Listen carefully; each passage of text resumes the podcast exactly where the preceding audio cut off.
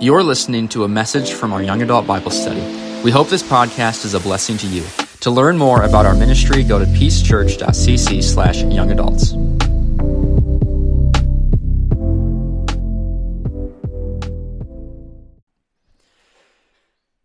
I have a strange pet peeve.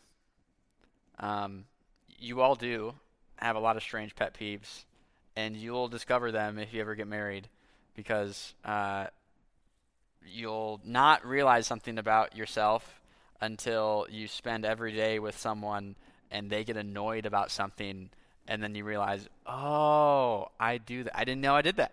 Um, one thing that i do is i get annoyed um, about someone wanting to replace something of mine that isn't broken. I have a winter coat that still works.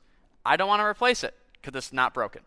And that's just a pet peeve of mine when people like when someone says, "Oh, we should spend more money to replace that," and I'm like, "But it's not broken," um, and I didn't know that about myself um, until I got married, uh, because our kitchen sink it drains water, it holds dishes. Why do we need to replace it?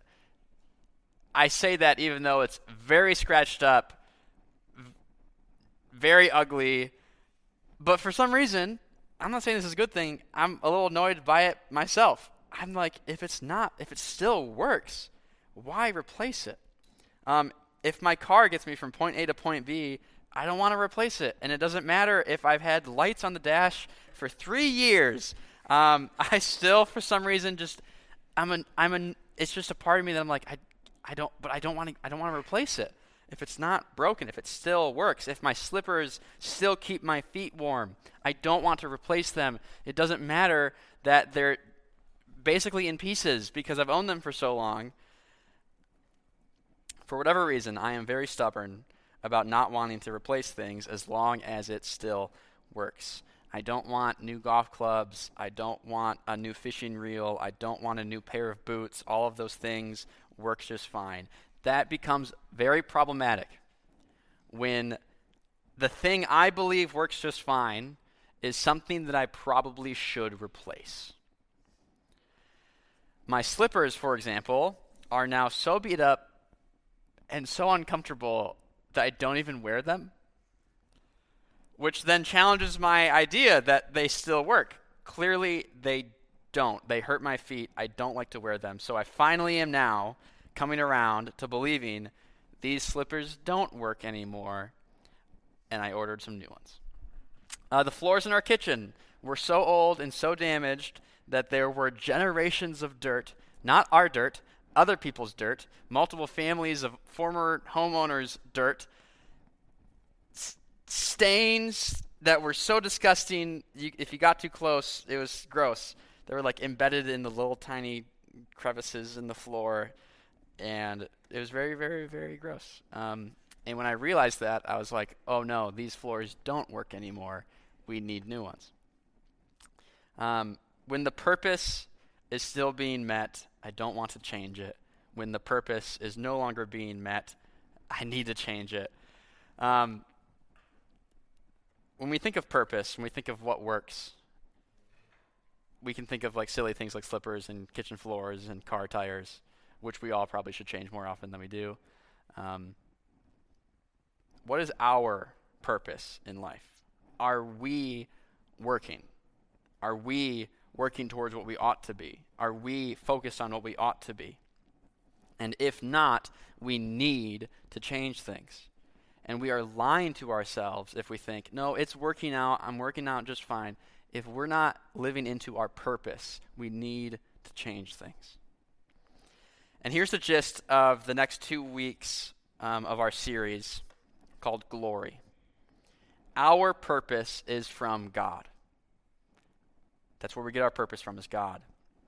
We discover our purpose in God's plans. We discover our purpose in God's purposes. And our purpose is God's glory because God's purposes are always for his glory. Our purpose is God's glory because all of God's purposes, everything that God purposes, is always for his glory. So I have two ideas here First idea our purpose is God's glory. Because everything that God purposes is ultimately for his glory. The Bible says that all things are from him, to him, through him, and for him. Therefore, we need to understand God's glory. So tonight, I want to talk about what is God's glory. And next week, I want to talk a little bit more about how we fit into that picture. What does it mean that our purpose is God's glory? But tonight, what is God's glory? Um, I have a book recommendation before we go to Scripture. If you wanted to read a book about this topic, I'd recommend one if you wanted to read it. It's called All Things for Good by Thomas Watson. It was written by a uh, Puritan in the 1600s, so it's an older book, which is kind of cool. It's like historical. It's really neat. Um, it's written in English, so it's not crazy. It's a little old English, but um, if you buy like a new, newer published version, it would they would update it so it's not crazy. Um, but it changed the way I read Scripture. It changed the way I view my life. It changed the way I view the world. Um, All Things for Good by Thomas Watson. It is a phenomenal study of Romans 8:28. Did we just lose it? cool. Um, so that's a book recommendation if you wanted it. Um, but tonight I want to go to Romans 11, 33 through 36. Gwen, you can put it on the screen.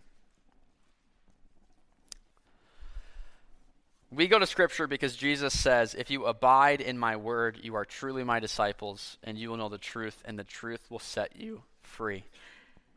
That's why we go to Scripture. And in Romans 11 33 through 36, it says this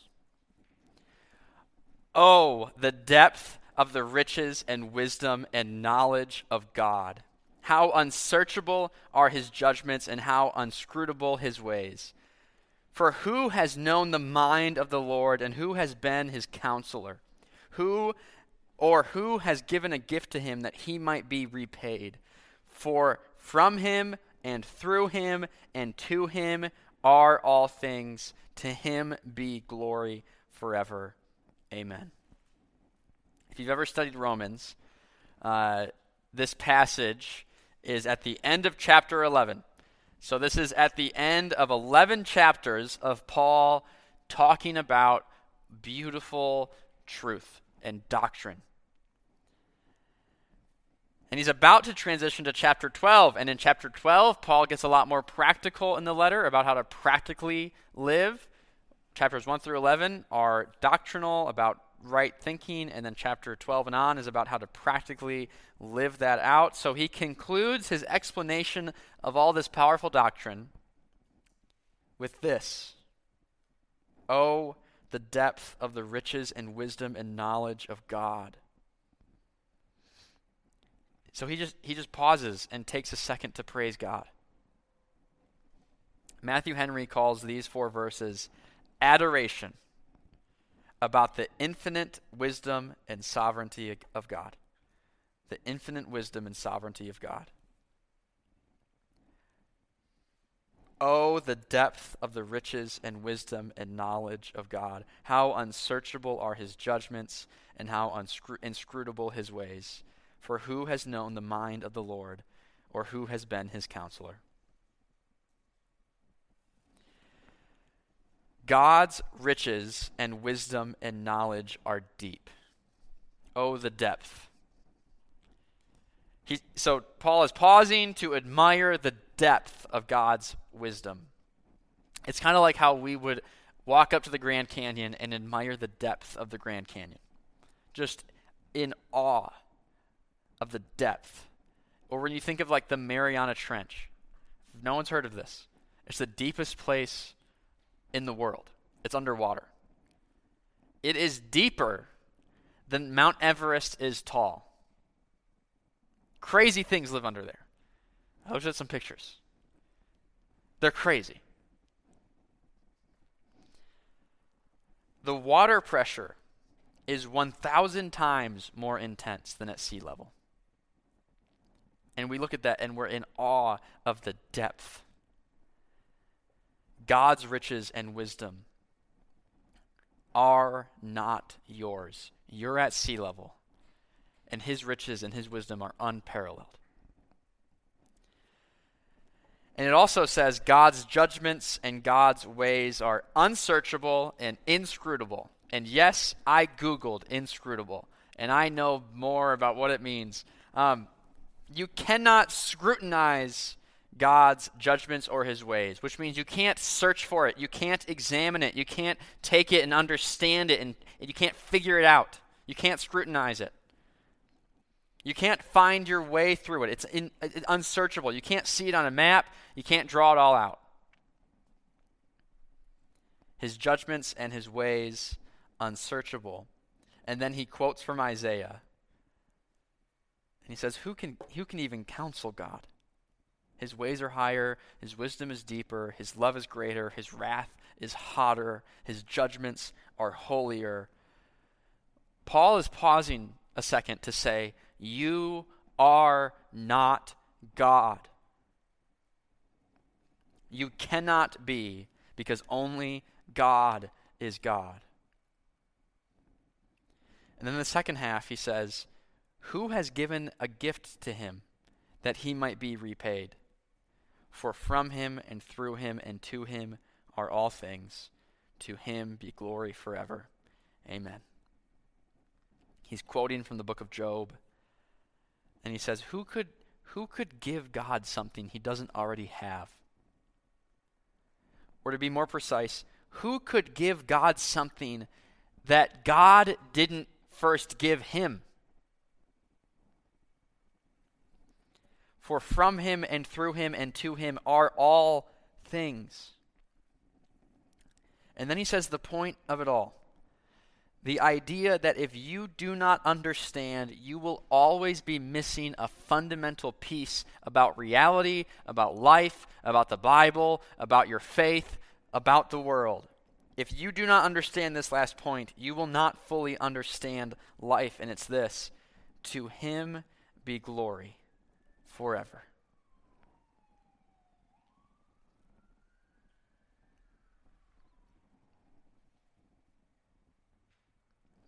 For from him and through him and to him are all things. He deserves all the glory. The glory already is his, and he wants the glory. God's glory is God's mission. Hey, Quinn, could you put that slide up? Boom. If you've never understood this about God, then this sounds crazy. If you don't see God as someone who actually wants his glory, then this might sound crazy. This makes God seem egotistical and all about himself. And if you're saying that, then I bet some other concepts that might confuse you as well, that might seem odd, is the idea of God being jealous, or that he has wrath against evil. But all three are very biblical ideas. That God has wrath against evil, that he is a jealous God, and that he wants his glory. His mission is his glory. That might seem odd to you, but you need to wrestle with the fact that it is a very biblical idea. That's how God reveals himself. But the difference between God seeking his glory and us seeking glory is that the glory is his. He deserves it. He is glorious. There is no comparison. He is the creator. He is the judge. He is sovereign and he is the savior. He's not confused about who he is. Therefore, he's not hiding from who he is. He wants people to see him as he is, and he is glorious. If he is the Savior, it would be silly for him to be hiding. But instead, he is standing where you can see him, and he is shouting, saying, I am the Savior. This is who I am. If you need to be saved, you need to see me. Look at me. And it is for our good that we recognize that. And I want to talk next week about what that means that we recognize that, that we live in light of that. but first, I just want to spend time discussing is this a biblical idea? The answer is yes. And I have a handout that I'll put at tables that just gives like 30 verses that make it crystal clear that yes, God is glorious and he wants the, his creation to make note of that.